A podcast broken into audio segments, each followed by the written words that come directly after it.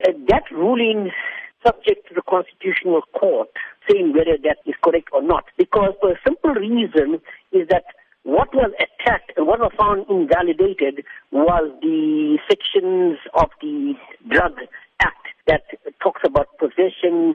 However, I do not believe that that judgment will hold water in the Constitutional Court because you must remember that that invalidation has been suspended for 24 months, giving even enough time within which to remedy that so-called defect that Davis had found. Now, there are many misconceptions as to what this all means because if you do take a view at comments coming through on social media, they do indicate that the public are not really sure what they can and cannot do. Can you explain the intricacies of it all?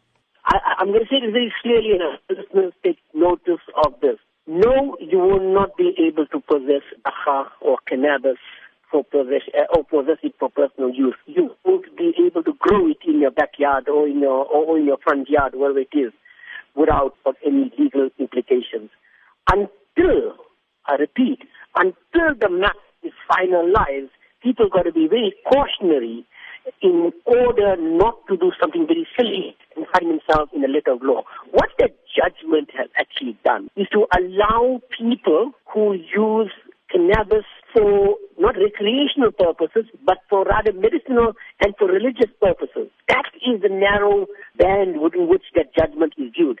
People are looking at this judgment as if it is license to go about and, you know, start having a farm in your backyard. So, you know, I, I'd like to say this very clearly. The dagga use will still land you in jail, notwithstanding what the High Court has stated. And this is the problem with our media. They do not know how to read judgments, and it is very clear from what I read, the 66 pages of judgment. All it said was that that particular section was invalid. The High Court in Cape Town has given Parliament 24 months to amend sections of the Drug and Drug Trafficking Act. So the wait now begins for cannabis consumers. But do you think this will ever come to fruition?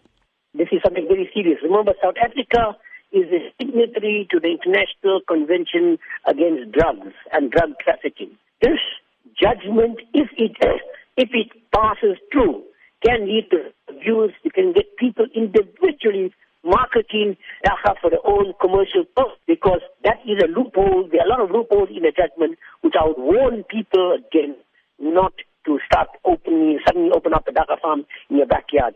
You need a top lawyer, and I can recommend one.